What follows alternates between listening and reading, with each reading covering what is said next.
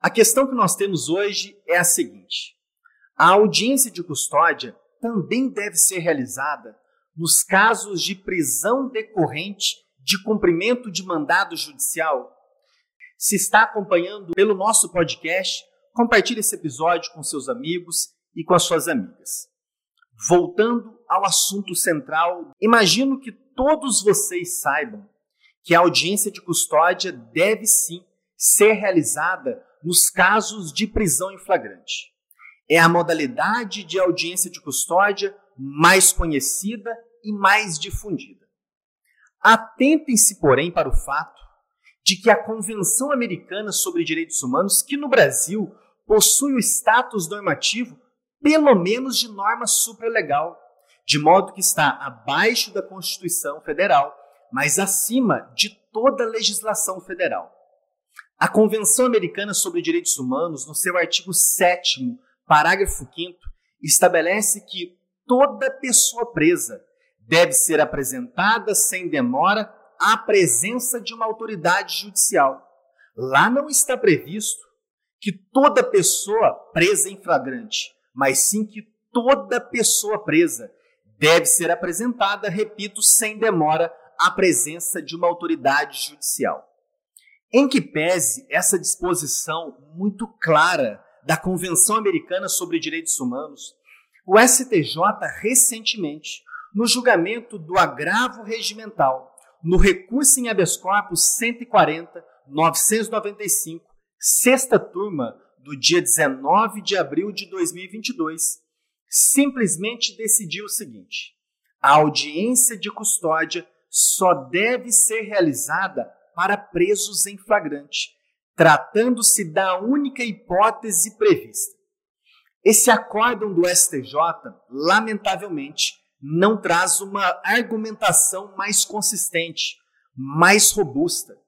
E isso porque há todo um conjunto de argumentos que indicam que a audiência de custódia deve sim ser realizada não só nos casos de prisão em flagrante, mas também nos casos de cumprimento de mandado judicial, de prisão preventiva ou mesmo de prisão definitiva. Mas falemos aqui nesse vídeo mais especificamente do cumprimento de mandado de prisão preventiva e também no cumprimento de mandado de prisão temporária. Nós temos aqui alguns argumentos a indicar que a audiência de custódia também deve ser realizada nestes casos.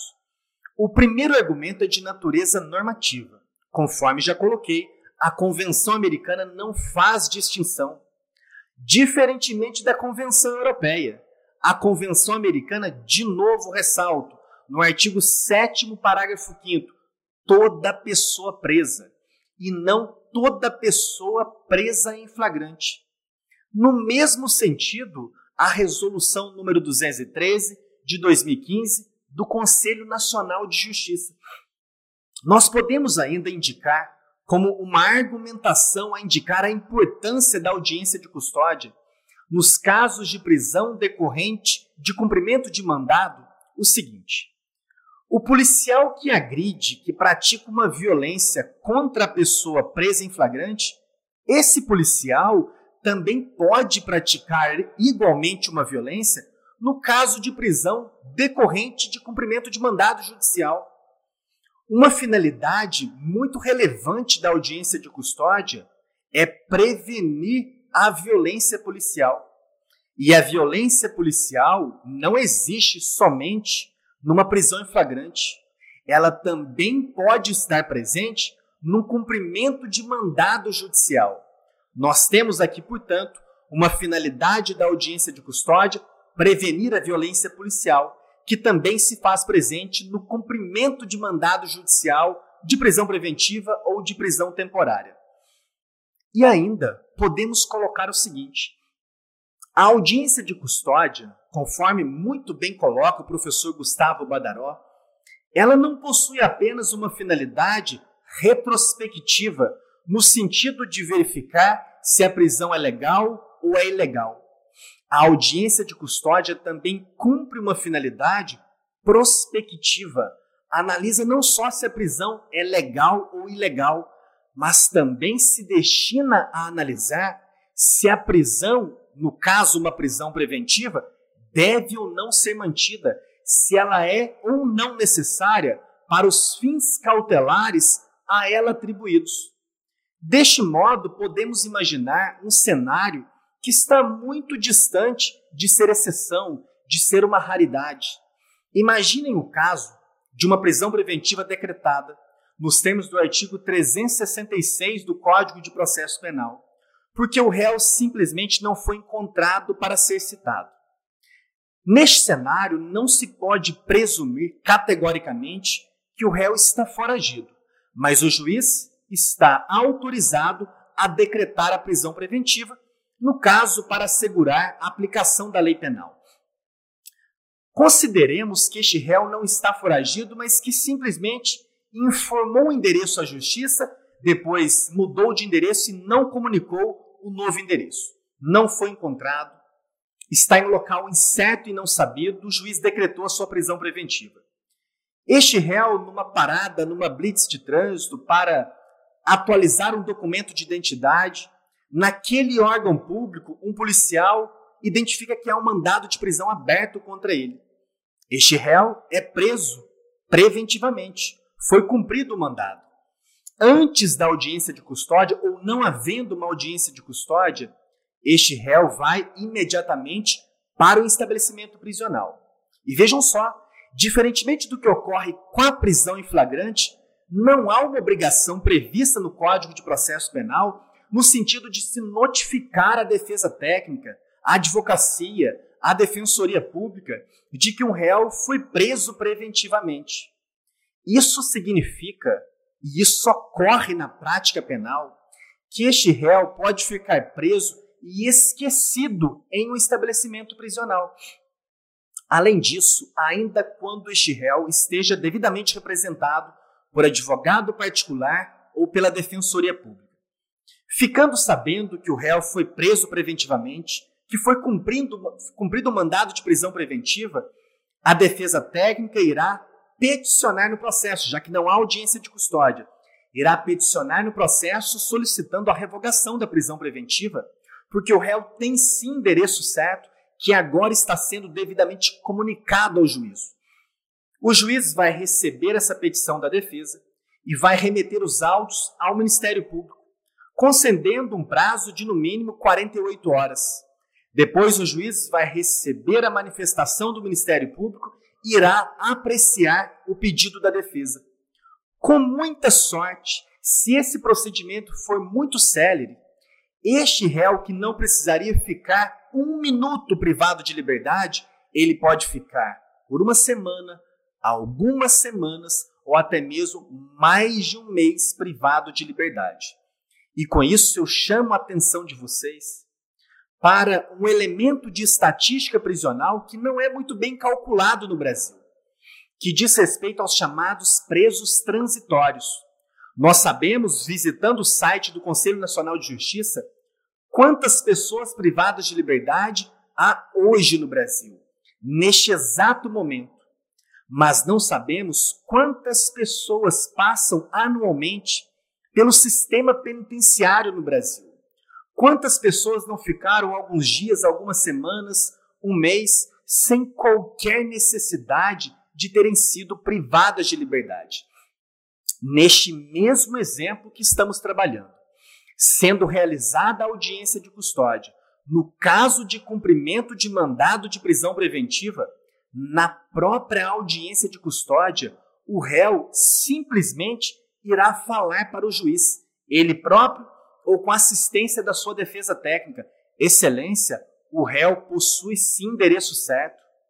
Lamentavelmente, ele não comunicou uma mudança de endereço, mas ele não está foragido. Está aqui o comprovante da sua residência. Na mesma ocasião, a prisão preventiva será revogada. Este réu talvez não terá sequer ingressado em um estabelecimento prisional. Estamos trabalhando aqui com um exemplo de uma prisão preventiva decretada nos termos do artigo trezentos e sessenta e seis do Código de Processo Penal. Poderíamos também trabalhar com um exemplo que está longe também de ser raro no Brasil, de mandados de prisão duplicados, de mandado de prisão com pessoas homônimas. Quando uma pessoa que sequer praticou um crime é presa preventivamente e fica, por alguns dias, algumas semanas, privadas de liberdade. Daí a importância da audiência de custódia, que, de acordo com as palavras da Corte Interamericana, estabelece um controle judicial imediato da prisão, independentemente da modalidade de prisão provisória. Chamo a atenção de vocês ainda para o fato de que, diferentemente do S T J, no âmbito do S T F, nós temos uma decisão muito importante, uma decisão monocrática proferida pelo ministro Edson Fachin, na reclamação vinte e nove mil trezentos e três, que alega-se um descumprimento da decisão do próprio S T F na D P F trezentos e quarenta e sete, do Estado de Coisas inconstitucional, e nessa reclamação vinte e nove mil trezentos e três, o ministro Edson Fachin determinou inicialmente para o Estado do Rio de Janeiro que a audiência de custódia seja realizada em todas as modalidades prisionais. Não excluiu nenhuma modalidade prisional, sequer a prisão civil quando há inadimplemento de pensão alimentícia.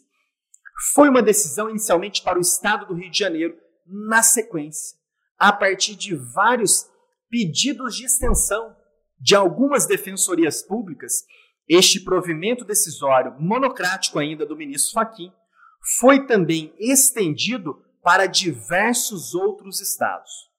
Com isso, encerramos mais esse vídeo, chamando inclusive a atenção para um ponto da prática profissional. Pode ser mais interessante, diferentemente do que subir aos tribunais superiores, principalmente ao S T J, e também ao S T F, já que o seu habeas corpus pode ser distribuído para o ministro que diverge, inclusive, do ministro Edson Fachin.